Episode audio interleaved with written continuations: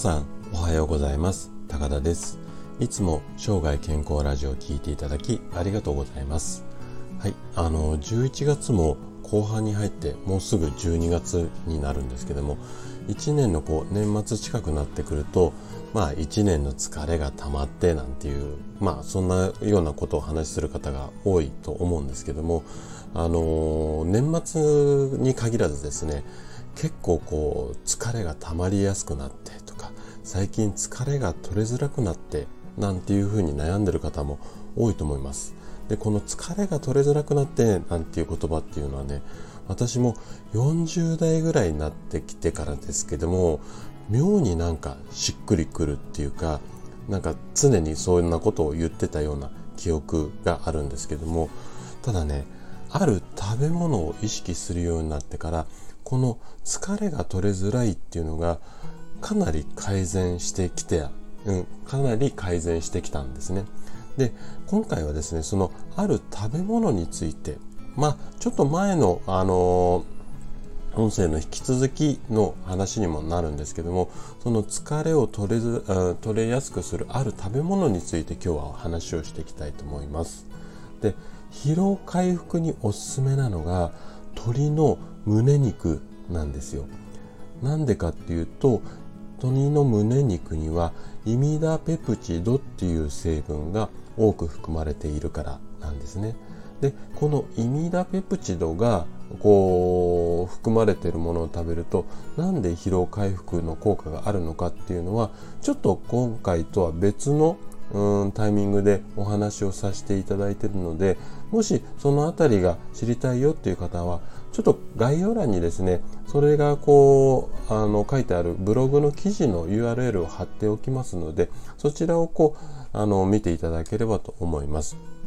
で今回はですね最近なかなか疲れが取れづらくなってきたなっていうふうに悩んでいるあなたに向けて鶏の胸肉で疲れ知らずの体が手に入る理由こんなテーマで話をしていきたいなっていうふうに考えています。で、えっと、この鶏の胸肉についてまたお伝えしたい内容が2つあります。でまず前半ではイミダペプチドで疲労回復効果が長続きしますよっていう話とあと後半はね胸肉は毎日 100g ずつ食べるのが理想ですよこんな話をしていきたいと思います。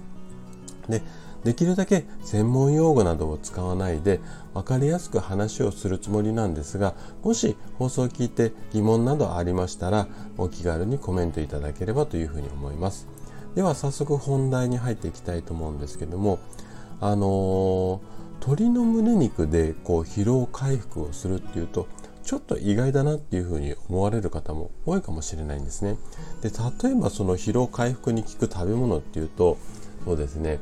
牛肉であったりだとかあとはうなぎなんていうのが真っ先に思い浮かぶ方なんかも多いと思うんですけども、あのー、ここでポイントとなってくるのは鶏の胸肉に多く含まれているっていうふうに言われているこのイミダペプチドっていう成分なんですね。で疲労を回復するためにはですねこの何もイミダペプチドだけじゃなくても他のあの栄養素っていうか他の成分でも疲労回復効果あるものっていうのはたくさんあるんですけどもこのイミダペプチドの最大の特徴っていうのは疲労回復効果が長く続くっていうこといわゆる長続きするっていうことなんですよね。でその詳しいメカニズムについてはですねちょっと今回の話ではなくって改めて話をしていきたいなというふうには思うんですけども簡単に一言でこう表すとこのイミダペプチドを取ることによって長時間にわたって自律神経の酸化を防いでくれるこんな効果があるんですよね。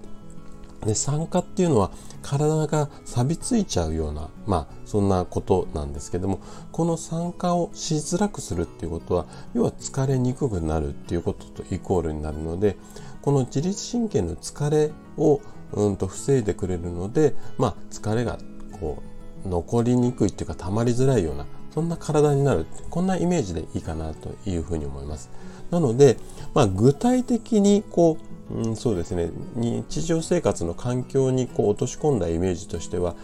例えば朝食で鶏の胸肉を食べたとするじゃないですかそうするとあの通常だとお昼過ぎぐらいになるとこう結構力尽きてパワーダウンしちゃう方が午後の時間帯もうんといいパフォーマンスでこう仕事とか家事ができたりする。まあこんなようなイメージになってくるかなっていうふうに思います。でこんな感じで、うんとまあ、いろんなこう疲労回復に、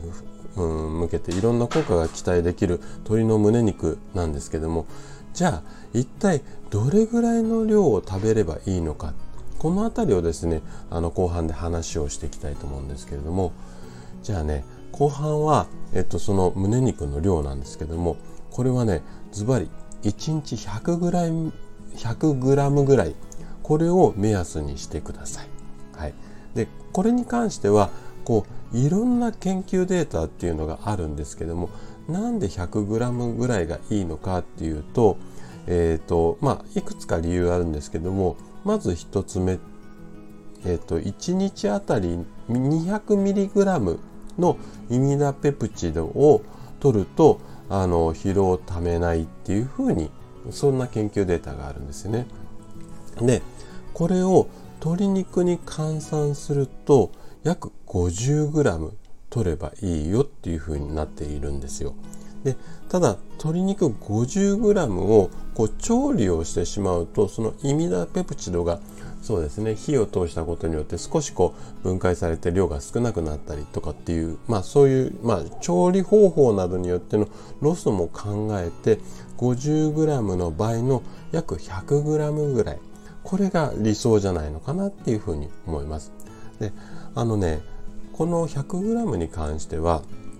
100g っていうかイミダペプチドが 200mg ですね。それを取った人の効果についてあの大学病院でこんな臨床実験がされてこんな結果が出たっていうところがあるんですけども